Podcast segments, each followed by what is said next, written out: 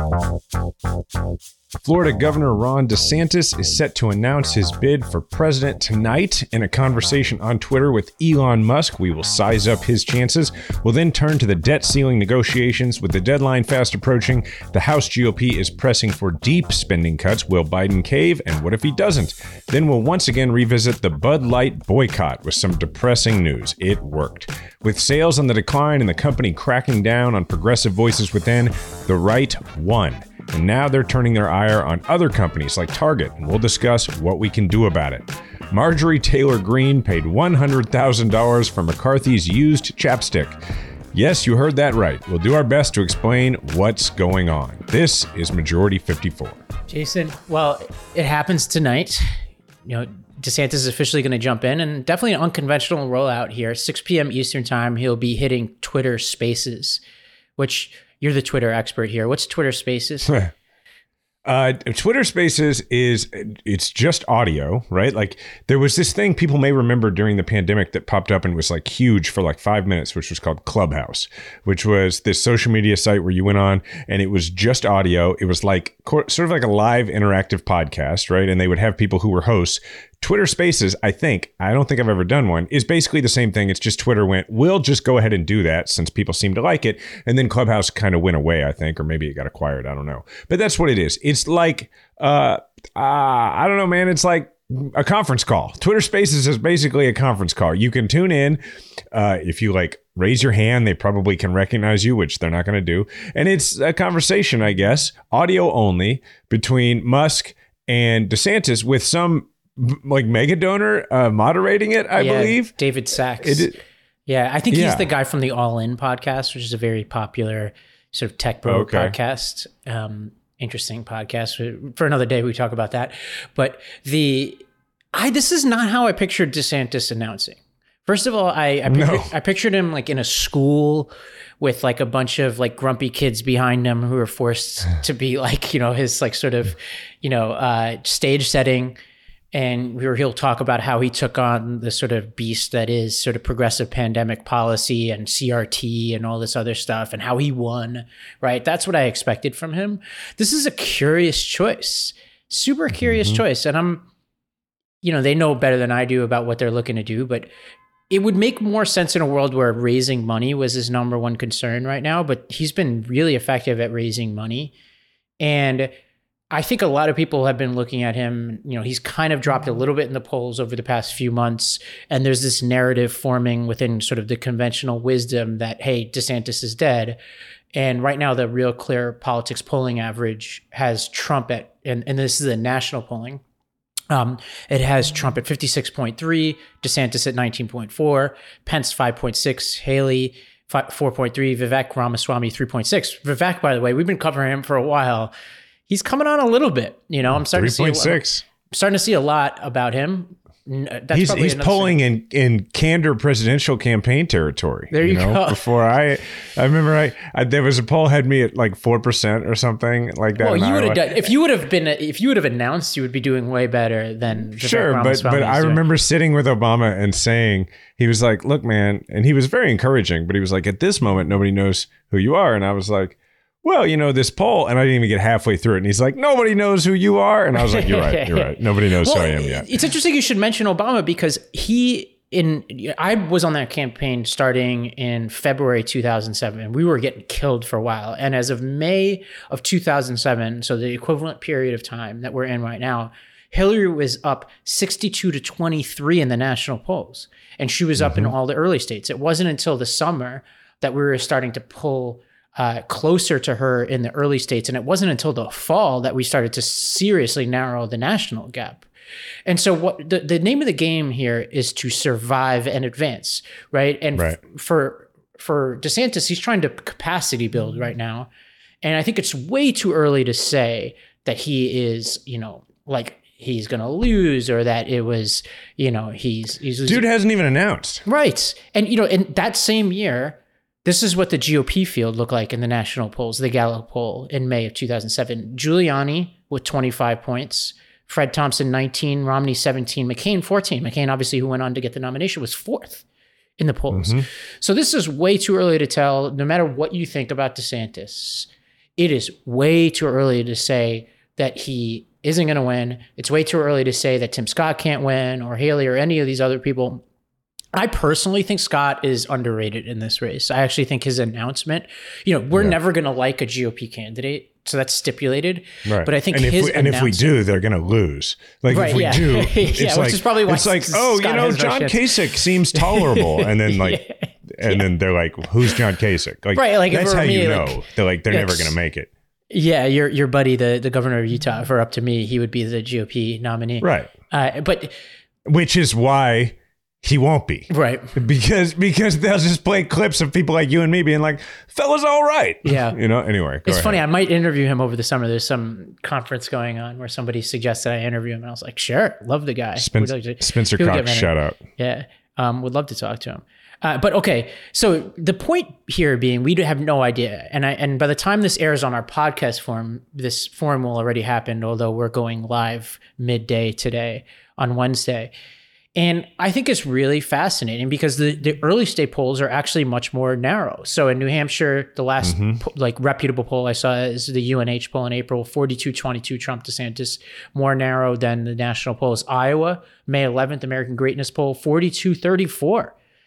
So this guy right. is well in it. And he did a really smart thing early on in this race, which is he did a, a book tour. I'm putting air quotes around it. So he didn't have to dip mm-hmm. into any campaign funds and he's been traveling the country to both early states and other places essentially doing the work of a campaign without having to spend any campaign dollars. And mm-hmm. so now and that, being able to accept all sorts of in-kind stuff like oh, yeah. rides on private jets and all that kind of stuff. Yeah so those days are over now. He's now squarely in the middle of the campaign. Obviously trump is going to feel a little bit threatened by all this. Uh, a spokesperson uh, karoline leavitt uh, spokesperson for Make America Great Again said the following quote, This is one of the most out of touch campaign launches in modern history. The only thing less relatable than a niche campaign launch on Twitter is DeSantis's after party at the Uber Elite Four Seasons Resort in Miami. I don't know. Just like I mean, let's just stop for a moment and just appreciate the fact that like there's no such thing as irony or hypocrisy in that world. Like the dude owns right. hotels. Yes. Like I mean, and they're like, "Whoa, you're having your after." I mean, like Trump made his announcement by coming down the escalator in his own building, right? I mean, so that's all beside the point. Uh, it's all scorpion thinking, versus tarantula stuff, you know. exactly. Like, yeah. Exactly. All right. So, but let's do this exercise uh, because it is a curious announcement. Let's try before we just you know kind of make fun of it, which is what a lot of the left is going to do. Let's let's make the argument for why they would do it this yes. way, right? Let's see if we can figure it out. Uh, let me. I'll start. I can think of a couple of things. One, he wants to position himself as the next generation candidate, right? The youthful candidate, for sure. Um, so so going and doing something very different uh, and doing it in a different platform kind of says ducka ducka hello fellow kids. Yep. Like i i know what i'm doing here right? I know my way around this thing. Um, and then i guess the other point i would make is maybe that it it plays more to his strengths because if he does a it's kind of like why some of the better uh, responses to the State of the Union have been unconventional. Yes. Because if you try and match the State of the Union, uh, it, it doesn't look very good. But whereas that's the worst gig is, in politics, by the way, the yeah. response to the State of the Union address. And this strategy has often not worked, but it has sometimes worked where it's uh, where you sort of just say, hey, I'm just going to be alone by myself. Like, like I've always thought if I had ever been asked to do that, I was just going to be like on a living room couch, right. and I was not even gonna. I was going to have bullet points, and I yeah. was just going to be like, here's some stuff that was just said, and then just talk to somebody like it was just you and them. And I feel like that's sort of what they're trying to do. Yeah, and I think there's Twitter now. There was a great article I forget who, in which publication was basically saying that Twitter is now the new Fox News and you know mm. people like Daily Wire moving all of their podcasts also to Twitter Spaces or whatever the equivalent. Tucker is. Carlson's going there. Tucker there. Carlson and all that. So, so in that sense, what's your number one goal with these things is to get a lot of eyeballs on it, and unquestionably they're going to accomplish that goal. Number two is Elon Musk is like a very popular guy on the right. So yes, although he's not he probably doesn't need that much money. He will raise a lot of money in this announcement. He'll also get a lot of awareness. I think he'll take back some of the narrative over how, like, he's dead in the water or whatever. I think part of what he'll be able to do is show himself to be a little bit nimble and and responsive and less defensive and just to have people listening to his message and it's so hard for us to wrap our heads around it because we are not Republicans. But right. what he's going to do is he's going to be troll DeSantis and he's going to hit all the greatest hits and he's going to mm-hmm. talk about making America Florida again or whatever. I don't know if it ever was Florida, but make America Florida, period, I guess is his slogan. And yeah. that's not appealing to us, but that's appealing to a lot of people in the Republican Party. And my sense, I could be wrong about this. You'll be listening to this podcast tomorrow and you'll be able to to to check me on this is that the conventional media will make fun of it, but that in the end, it'll probably be better than the normal kind of like remember when Haley announced like no I don't either right? So it's like yeah like right. it'll be a more memorable effective launch than most campaigns have. That's my prediction. And and I think you know some people are looking at it and saying well you're announcing with Elon Musk who's not even endorsing you right? But but he's I think the way they're thinking of it is well, we're announcing on Elon Musk's platform and we're using Elon Musk to get people there. It's like, didn't yep. did Schwarzenegger he went on, I think on Leno. He went on the Tonight Show to announce that he was running for governor. And people were like, that's not how you do it. And it's like, well, yeah, that's not how other people do it. Now, that said, like every time we talk about this in a way that doesn't just trash DeSantis every third sentence, we have to be like, we are against Ron DeSantis. Yeah, but why even waste your breath? You're listening to this podcast, you know we believe that, right? Exactly. But the other, th- I'm just telling yeah, you. but the other thing that I think, is, and it's important to just understand these dynamics, right? But the other thing that I think is is is potentially genius about this move is that Musk is one of the most effective attack dogs out there on the right. Mm-hmm. If you're on the right, so here's one thing that could happen in the next 24 hours: Trump goes after Elon Musk. That's right. a perfect scenario for DeSantis. It's a great point. Perfect. Or anybody else does. Yeah. Anybody else does. And all of a sudden, uh, before Elon Musk realizes it, he's in the bunker with you. Yep. Didn't mean to be. And that's what but DeSantis you're both wants. being attacked by the yeah. same place. That is a yeah, good point. That's what he that wants. Is a really good point. I, I'm a firm believer that Musk took a lot of the oxygen out of Trump's shtick because he's a smarter, mm-hmm. younger, crazier, more unpredictable, more powerful person at the moment than Trump is, who does a lot of the same stuff Trump does. He gets on Twitter, he says crazy things, you never know what you're going to get from him. And he's basically taken that place over the past two years. Mm-hmm. And so, if yeah, particularly when you consider that even though the Musk name isn't on stuff, it's very much the way the oh, Trump yeah. brand was everywhere. I mean, between SpaceX and Tesla and now Twitter, like everywhere people look, they feel like there's a reminder of Elon Musk.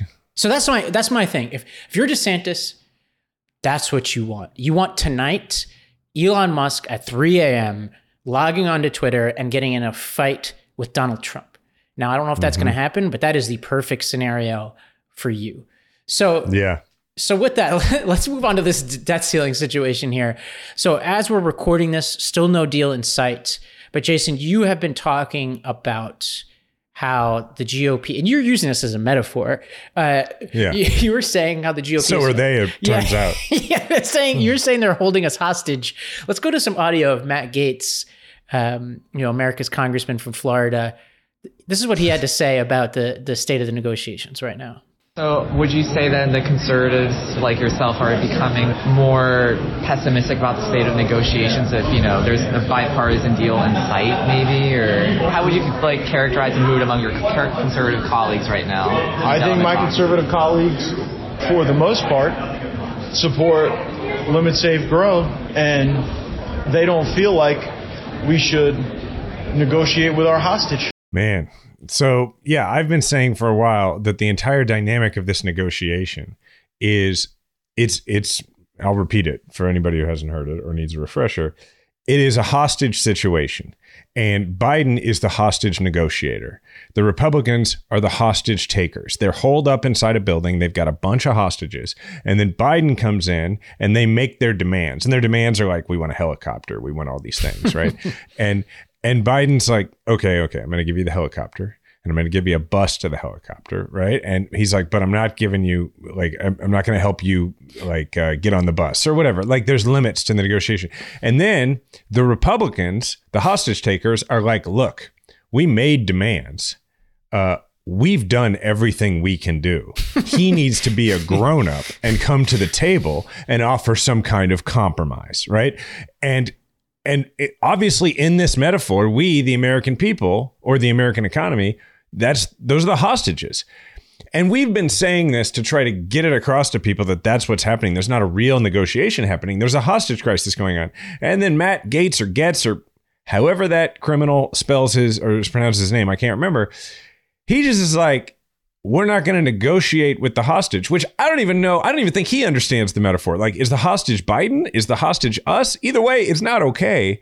I'm very confused by negotiate with. Does he mean negotiate over the hostage or negotiate directly with the hostage? Who's his hostage? I mean, I feel like all of us really. I think so. so here, McCarthy was asked about why he didn't he's not floating any concessions. Uh, this is what he had to say. You're going to need Democratic votes, probably in the House, definitely in the Senate. You have a Democrat in the White House. Why not offer a single concession beyond saying we're not going to default? We've offered a lot of concessions. The cap on the spending is a Democrat idea. the work, the work requirement was a Democrat idea. The time I can't help it if the Democrats have become so extreme and now is a party of Bernie Sanders than the party where Joe Biden was elected. Joe Biden is the president of the United States. He is the head Democrat. But if AOC and Bernie Sanders is going to run their party, that's not my fault. I'm not even sure Bernie Sanders is a registered Democrat. Okay, a couple things here, Jason. yeah. What is so he's asked like, hey, like how come you're not offering concessions? He'd be like, you know, these are their ideas. Be like, well, no, they're not. Well, and then he's like, well, they're radical. And I'm like, well, okay, that well, that, I, I that argument didn't even last long. Like, first of all, yeah. he, he, those aren't democratic ideas. Like maybe, and if they were, they were like, "Hey, would you like this? Because we don't want this, but if you want, th- like, we could offer you this, right?" He's he, what he's doing is saying, like, he's in a negotiation with Democrats. Democrats are offering things right. that they think he wants, and then he's saying they're democratic ideas. That's the best interpretation of what it is. But then when he's being called Which, on it, he's just like, "Hey, they're radical." That's crazy. So in this case, the hostage negotiator took the hostages and then wouldn't answer the phone. And then when he finally did answer the phone, they were like, "Would you like a helicopter or a bus?" And he was like, "Look, I've made concessions. I considered your bus." I considered your helicopter. like, I'm just gonna shoot these hostages. It uh, it it doesn't make any sense. it's it because they know that at the end of this hostage crisis, they can run ads that say these hostages got shot under this hostage negotiator negotiators like on his watch. Yeah. That's that's what they have on us and we shouldn't pretend they don't. And they know it. They know that that the average persuadable voter understands that there's a Democrat in the White House, and they don't often understand a lot more than that. Not, it's not they don't understand; they don't often care about a lot more than that because they're persuadable because they got other stuff going on in their lives. Honestly, and I do not envy Biden here because, like, he needs some GOP votes in order to avert this. If you don't think he has the Fourteenth Amendment power. But even, you know, he he's floated over the weekend that he believes he does have the 14th Amendment authority. Yellen seems a little bit cooler to that idea. Both Biden and Yellen have said that the problem is even what no matter what they think their authority is, they still are going to have to have it pass muster of this very partisan Supreme Court. So in the end, they'd have mm-hmm. to put it in their hands. And the problem is, if you go too fast to the 14th Amendment argument and then the Supreme Court shuts it down, you've now removed leverage that you have otherwise. So it's a really tricky situation, one that I do not envy Biden in and it just seems like he's like plowing ahead and staying pretty professional. Even McCarthy called Biden professional, which is the the most you're going to get out of McCarthy in terms of a compliment. But what's your sense of how this ends? Because honestly, we're running out of time. We're at May 24th. People are saying the government's going to run out of money potentially June 1st. I don't. I uh, or as far as the debt, you mean the debt is going to be called on June? Yeah, I don't know, and not to like go backwards for a minute, but you know, there was a discussion during the lame duck after the midterms of just going ahead and doing this and then saying that this doesn't have to be done anymore. It automatically is going to, the debt ceiling automatically gets lifted. And boy, it really does feel like that was a real error not doing that. Now, I think if I recall correctly, I, I my guess is maybe Manchin or somebody wasn't going to go along with it. Um, so you know, just another you can put that in the column of stuff that sucks because they wouldn't go along. But now that was all all the going back I wanted to do. I don't know how this ends. Um, I don't think we'll default.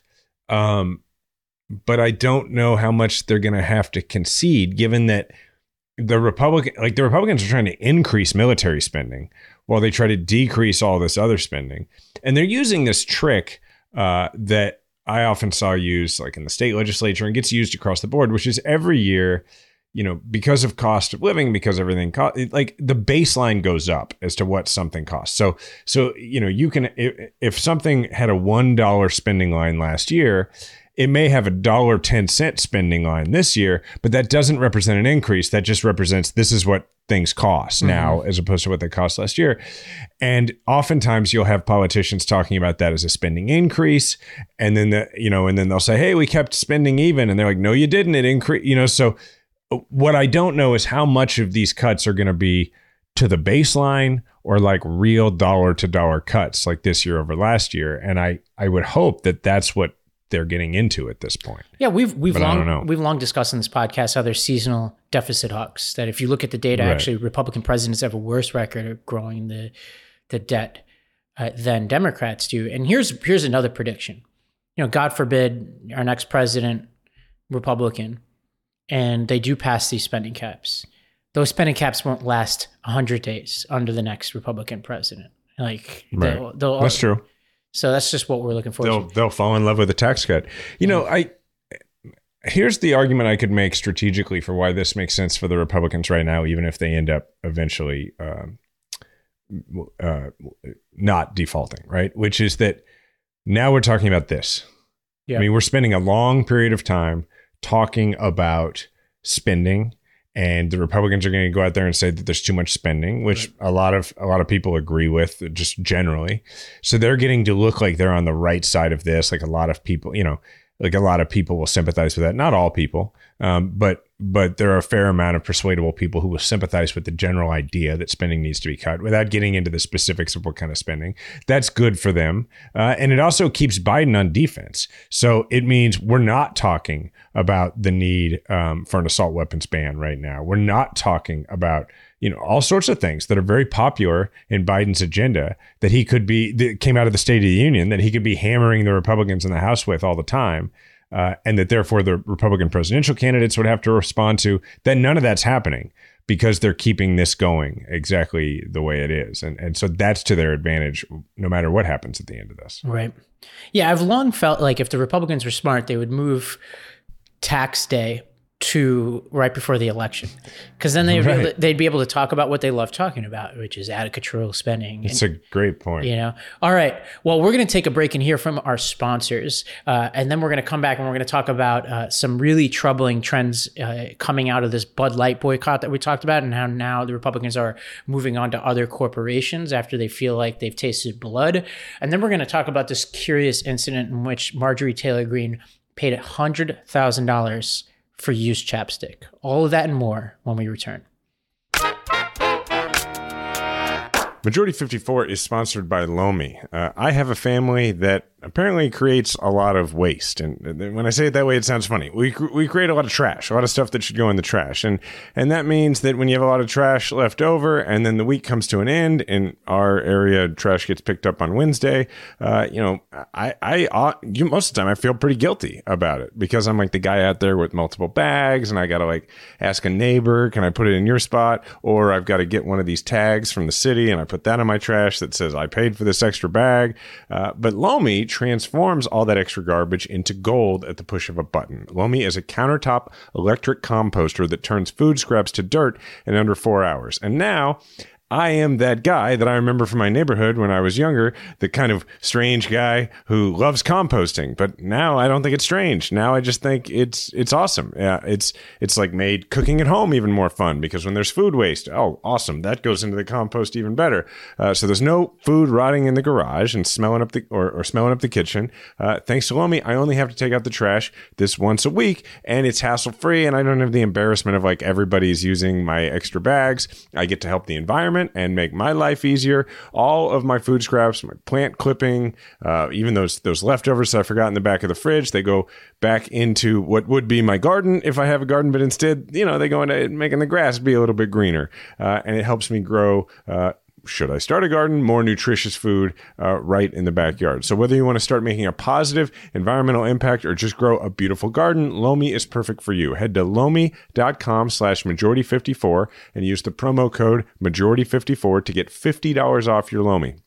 That's $50 off when you head to lomi.com slash majority54 and use promo code majority54 at checkout. Thank you, Lomi, for sponsoring this episode. If you've been listening to this show for a while or even for a short period of time, you know that we love our athletic greens. And we're always talking about the travel packs. I thought for today's ad, I would just drop some knowledge on you about what I've learned, my wisdom about how to use the travel packs. I just got done with a trip to New York and to DC, and I figured out a few years ago that the best way to do it is you get like a bottled water. Like AG1 will send you like its own your own water bottle, and that's great for at home.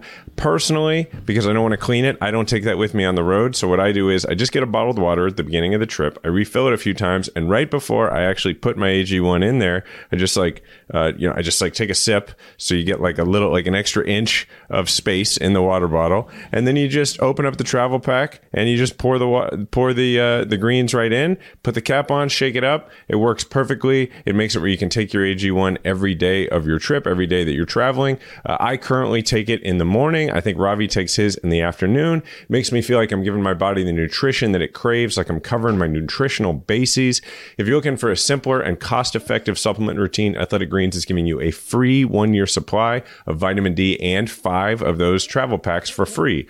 And that's with your first purchase. So go to athleticgreens.com slash majority. That's athleticgreens.com slash majority. Check it out. Well, Jason, in more depressing news, the we had covered we had covered multiple times this Bud Light boycott and it's when it was in its infancy, and we were debating at the time, you know, is this going to be effective or not? At first, we were like, "Hey, this is laughable. It's not effective." But then we started to raise questions pretty early on to be like, "Well, actually, like if these folks get a little momentum, this could be really dangerous." And, and it turns out they've accomplished what they wanted. We talked about how Matt Walsh called for this boycott and says they wanted a victory. And now, as we look back, by the second week of May, Bud Light sales volume is down more than 28% compared to the same period last year, as its competitors saw increases during the equivalent period of time. And uh, Bud Light capitulated. You know, for a couple weeks they were silent, and then they started running patriotic ads to try to capitulate certain people. Uh, and then they uh, wound up putting on leave the marketing executive who is responsible for this and that marketing executive's boss. And so they've now p- managed to piss off both the right and the left here, which is depressing alone. But now uh, the right, you know, the Daily Wires of the world, Matt Walsh, et cetera, are moving on and explicitly stating that they're going after other companies. And it seems like Target is in their sights right now. Yeah, I was actually in a Target the other day and I walked in and I saw the display at the front that it was sort of it was not like in your face, but there was like an LGBTQ sort of pride thing and it was just like a couple a few shirts. And I remember thinking to myself, "Oh, I wonder how long this will last." Like before any of this stuff came out, I was thinking because I was thinking about the Bud Light stuff and I was like, "Wow, they're really leaning into this." And now it sounds like they're leaning back out. Yeah. I mean, so the basics here is that for over a decade, they've sold a selection of, you know, LGBTQ friendly apparel, uh, especially around Pride Month, uh, including like ra- rainbow adorned clothing, etc. And uh, they've sometimes received criticism of this, but they've largely stayed strong. Um, but this year, it seems like under pressure and in some cases vandalism, um, they've backed out. They've removed certain items and also have moved the uh, the displays from the front of the store in certain cases, and it really does seem like they're caving to the terrorists. Uh, let's let's go to a clip here. This is a clip of somebody, and for audio, I'll try to narrate this for you. This is a clip of somebody uh, going through a Target location and knocking down the Pride display. That there is no insert. There's nothing on it. So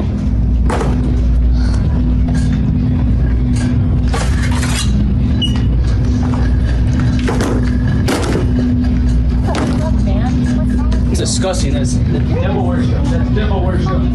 That's devil worship. So, you know, for those of you who are listening at home, it's a guy just walking around. He picks up the rainbow uh, display, throws it on the ground, kicks it, while another woman who's watching along says, "What's wrong with you?" Which would be my question too. And basically, there's this there's this effort out there, starting with certain right wing voices like Matt Walsh, who've been explicit about their goals here, and then basically, you know, domestic terrorists on the ground trying to intimidate Target and its employees, and Target is to a certain extent back down. Yeah, and I think it's important here to note that while you don't want to see Target back down, it is a real consideration. Like they talked about in terms of the safety of their employees. Like it is like that's not an unreal thing. That because yeah, you don't want to see them back down, but also like if if you're an executive at Target, what you also don't want is to find out that somebody that there was a shooting inside Target or that somebody was beaten that one of your employees was. Uh, and so it is not an easy decision here. This is not like with Bud Light where it's like, uh, you know, we might sell less beer. Like Bud Light doesn't have Bud Light stores right. that people can, you know, just walk into necessarily and, and create what are basically terroristic acts. Yeah, and there was this controversy over a swimsuit, which was, uh, and this is from the reporting of the Wall Street Journal, what the Wall Street Journal described as transgender friendly, and of course the right claimed it was for children. Target confirmed that it was for adults only, and putting aside whether like trans children are entitled to bathing suits. Um, right. This is like a, you know, it's just sowing misinformation and not being responsible in any way for what they're saying. And this gets to a, familiar point. I had a, a, a debate and discussion with um, uh, a more conservative friend yesterday about this. And, you know, she was saying, hey, like, this is just people being like frustrated over what they view as corporations, um, you know, wading into politics and yada, yada. I was like, look, we can have a debate about whether, you know, the NFL is genuine when they, you know, throw up a BLM hashtag or something. Like that's one thing. This is not that. Like the Bud Light thing was about just a transgender person being allowed to, you know, to be entitled to the same kind of viral marketing treatment that everybody else who has big followings get. I, we've previously talked about how you know Ben Shapiro, you know, basically was ready to call for a boycott of Disney if they even had a gay character in Frozen, right? And now in this case, it's like acknowledging LGBTQ pride. Uh, and the existence of trans people in your apparel is wrong. So if you have conservative family members who are like, "Hey, I'm just sick of corporations telling me what to do," et cetera, it's like you don't have to buy any of that stuff. You know, you don't have to like pay attention to a trans influencer if you don't want to. But what Matt Walsh, the Daily Wire, and all these other people are trying to do is erase identities. It has nothing to do with their messages that they disagree with. It has to do with the identities of the very people they're going after. And this this should be wrong for people who aren't even with you on all of the trans rights arguments that you make. I, I also think what's interesting about this is that this, unlike what we're seeing out of state legislatures, for instance, this is going way beyond just targeting. And I'm not excusing this, but it is a more narrow group when in the state legislatures when they're when they're going after uh, in most cases like trans athletes now it, it has branched out like in kansas and missouri here to uh, you know gender affirming care um, so but even that again, not excusable, but it is more narrow than just LGBT anything, right? And and so what I think is notable about that is that the right has figured out, hey, from a legislative standpoint, we can do these things that are bigoted and hateful, and we can score political points as a result. But if we branch out too far in the legislative arena, well, then there's going to be a backlash to that, that, that there are diminishing returns politically. However, the Matt Walshes of the world, they're not looking for political gain out of this. They and the Daily Wire and all of these folks, they're looking for monetary gain. They're looking for how do we get clicks? How do we rev people up? And how do we stay in this subset of people who would love to see, you know, uh, same sex marriage be banned again and would love to see all these things that don't appeal politically, but we can make money off of these people and their hatred. That that is what is, I think, so cynical about this, but yet at the same time is kind of makes me feel a little bit more idealistic that they realize that they've lost the political legislative battle and now they're just trying to maximize the amount of money. Now it doesn't victimize people any well it does less in that you're not going to get laws against it, but it doesn't put people any less in danger of these of these people who will do homegrown terrorism and will go and find a target employee or a trans person and will physically hurt them and become violent. That is just as serious. But it is just interesting to me that this has become an industry, an industry where you can attack the LGBT community writ large. You can't do it politically, but you can do it in the entertainment space for these folks and make them feel like they belong, and you can make good money off of it. Yeah, and I think this is really important when you're talking to people who and sorry, there's like a ambulance or something going down the street over here. You might be able to pick that up on my mic. But when you're talking to people in your life, and I have this experience, I know a lot of our listeners will talk about this. They some people on the right are like connoisseurs of anecdotes that take so much time to figure out about this kid who did this surgery in this state and whether it's right or wrong, et cetera. And I often have, a, and I, I do this for a living. I often have a hard time keeping up with what are all these stories people are telling. And I think what this saga gives you is the opportunity to step outside of like this, this sort of like picking and choosing, cherry picking anecdotes, which sometimes aren't reliably communicated to you and just say, look, I don't know about what happened in that you know hospital in Tennessee that you're talking about. I'll, I'll look it up. But what I do know is that they're saying out loud what their motivations are, which is goes well beyond any debate we could have about what age a kid should be when they receive a surgery or at what age a kid should transition and yada yada yada. And it goes to the heart of whether people should exist and be free to be who they are. And I think you start to like expand the circle of people you could persuade on these issues once you remind them what the project is. Because what Ben Shapiro is saying around Frozen, which is that if they have a gay character, uh, that we should boycott Disney, or in his case, he says that it will be the end of Disney, right?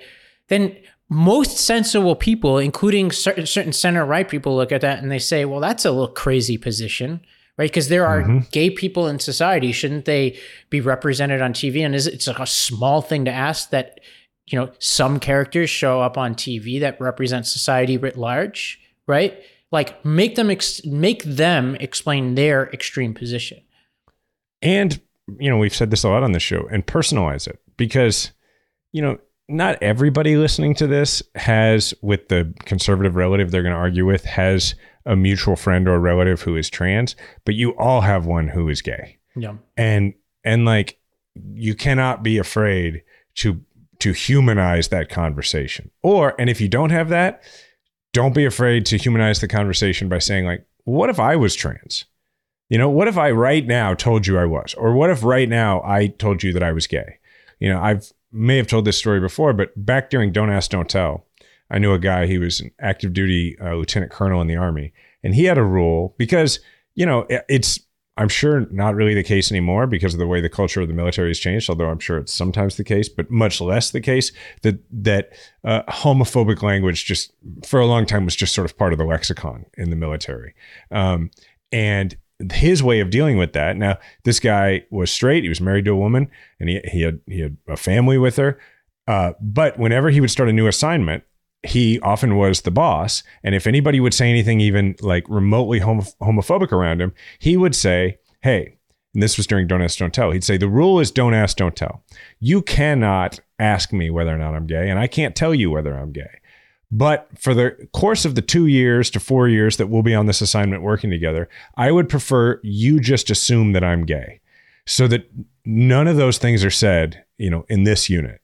And I, I've never forgotten that. I thought that was such a unique approach. And I think you can use that uh, with people in your life. You can say, hey, you know what? Uh, just assume that like I might be trans. And then maybe just, you know, approach our approach our relationship that way. And it, it it can change the way people think about things. You don't have to actually have a trans or a gay person in your mutual relationship with somebody to personalize that. Yeah, well, well said. Well, let's talk about something truly trivial for a second here, which is I just, I, you know, we, I have this sort of section of our outlines I always call quick hits, and this one we don't need to spend a lot of time on it, but I, I, want you to explain to me what the hell is going on here, Jason. Uh, I don't know. So apparently, there's some kind of fundraiser for the House Republican campaign arm, and Marjorie Taylor Greene placed the winning bid, which is a hundred thousand dollars for used chapstick that was used by uh, Speaker McCarthy. I don't I don't get it. There's a I have so many questions. First of all, I didn't realize that Marjorie Taylor Greene was the type of person who's wealthy enough to throw around hundred thousand well, dollars. Is she? I want to bring this up again and look because I have to assume this is coming from like her campaign committee. Yeah, that's probably right. right. Let's see. Let's let's look. You you keep explaining this while I. what else is there to explain? I don't know. Honestly, yeah. I can't. Just, it's just a crazy thing. Like it has to be coming from her. I mean, first of all, if she actually gave $100,000 of her own money, then that's kind of scandalous on its own. Um, but because if she's got that kind of coin sitting around, because um, I don't think she, um, to my she, knowledge, she hasn't like.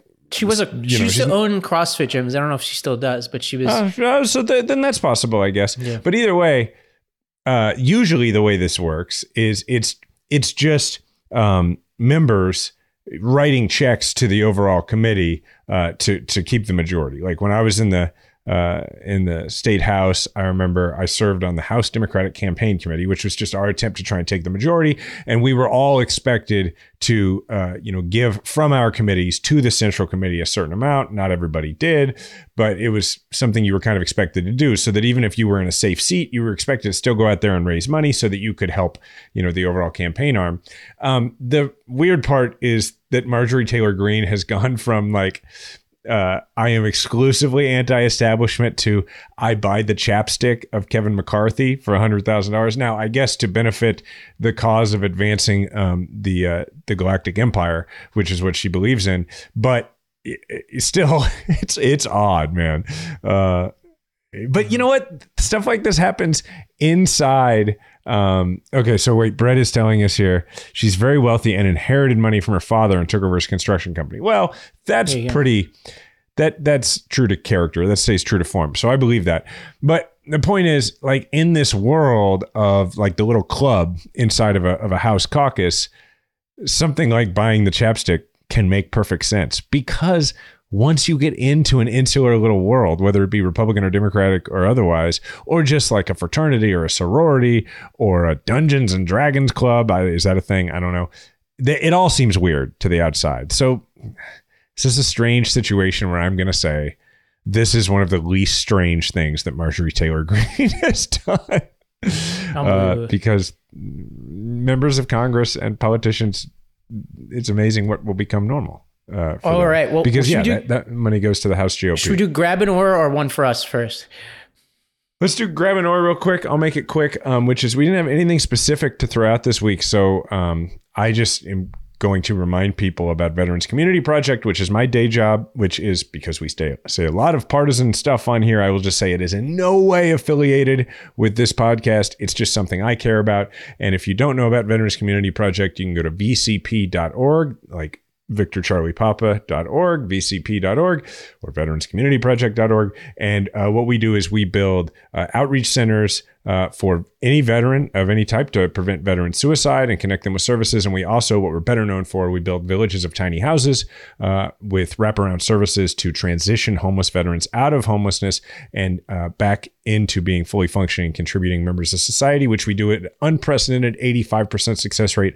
I am the president of national expansion at Veterans Community Project, have been for four years, and we uh, are now cutting ribbons in Denver and Sioux Falls and uh, soon in St. Louis, and it's uh, it's very exciting. And we continue to to build and and uh, and add more locations. So, VCP.org. We are almost entirely privately funded. Please feel free to. Uh, throw us some of your coins. Uh, we could maybe bring out some chapstick. I don't know. Yeah, well, actually, I told you I didn't have a, a, a grab and wear this week, but I actually do have one. Uh, first of all, I, I, fully endorse giving and supporting the Veterans Community projects, such important work. Uh, one thing, and I have to be a little circumspect about how I talk about this, but I'm working on a, a narrative podcast series with Ben Rhodes about uh, India, which is ostensibly the world's largest democracy, and we have a story that's really important to tell uh, that we're working on, and we just wrapped up the pre-production phase on this, and we're looking to raise money in order to make this documentary podcast series a reality. Uh, and we need to raise uh, some more money in order to greenlight it and travel to India and tell this story. Uh, and basically, the stakes are as high as it can get. Like this is about the future of the world's largest democracy as it backslides pretty tremendously, um, and we need to raise money in order to do it right. And so uh, we need some partners for this. And so we're looking to travel the country and potentially do events no matter where you are. We would consider coming out there, doing a little like reception or something, talk about the event. Uh, or we could just talk about it. So, like, if you just you know want to email me and be, like, hey, I want to hear more about this, I might be able to support it, or know people who might be, support the fight for global democracy. If they're members of the India diaspora community, they just care about democracy and the freedom of the press and elections, and that's the kind of stuff. So, um, if you're interested in any of that uh, and you're interested in hearing more, email me at ravi at thebranchmedia.org. That's ravi at thebranchmedia.org. Uh, and I could share probably more information about it to you, and we could talk about how we could work together on that. And I'll just say, you know, I've had the opportunity to see a lot of the materials about this and the slide deck and everything, and it is 100% a story that needs to be told, and Ravi's going to tell it really well. So I would encourage people to uh, to reach out and to find a way to support it. So, all right. That said, one for us. Yep. Uh, you were really sick until like I this morning. I was really sick, right? man. I, you know, I don't like you know. It was the worst possible time. It's beautiful here in New York, um, and you know, but I was able to just sleep it off, catch up on Ted Lasso, and uh, you know, just eat junk food. So yeah. so you're feeling better now. You're you're you're, you're feeling better. Eat junk food. What does it mean when you eat junk food? That's no, no, I know how to eat. Like this is, yeah. I know how to eat junk food. So I, yeah. I ate. All right. I ate. I'll just tell you, one of my two meals yesterday was an entire pizza. So okay, yeah, so right. I know how to do it well. I, I, have eaten an entire pizza with you. I, yeah. I, I know you can do that. Um, all right. Uh, well, for me, what a week, man. I mean, we were out there in New York last week, got to see you. Uh, first class experience that True got to have in New York. He he recognizes that's not a normal New York experience. we we stayed with our friend Claire McCaskill in her very nice condo there in New York, uh, which she has because of the MSNBC work. And then we we went to New York, New York, the new Broadway show that our great uncle uh, wrote um, with Lin Manuel Miranda. And like before, we went to dinner with my uncles two nights in a row, which was great. And then the second night, Claire came, and that was really fun. And then we went to the show, and the show was amazing. So if you're watching this or listening to this, go see New York, New York on Broadway. Like it, it is so so good. Uh, and you know the whole show is really uh, unbelievable. But then like the final number, which is just what you'd expect, but the way it's done, I mean, it, it it, it, it was very emotional for us. I think it was for the whole crowd, but especially for me uh, and my wife because like my my uncle has done a lot of Broadway shows, and this is the one that like you can see his whole heart in it because he's he's from Kansas City, but he's lived in New York since since he got home from World War II. He's 96 years old, and so much of what he has said to us over the years about why he loves New York. Uh, you know, he wrote the song "New York, New York." Like why he's so passionate about it is you. You we got to hear it in the dialogue between the characters. The things he has said to us, like in my grandparents' house in Kansas City over the years was there, and it was very cool. Uh, and then we, and then I, am just giving a full report on my trip. And then we went down to, to DC, and um, and Georgetown University gave me an honorary doctorate, and I delivered the commencement address, which was congrats on that. An interesting life experience. Yeah, because thank you. Because oh, look at that, Brett put up a little B roll of it. That's very so cool. Um, that's amazing, isn't it? So yeah. I um, I've arrived at a point in my life where.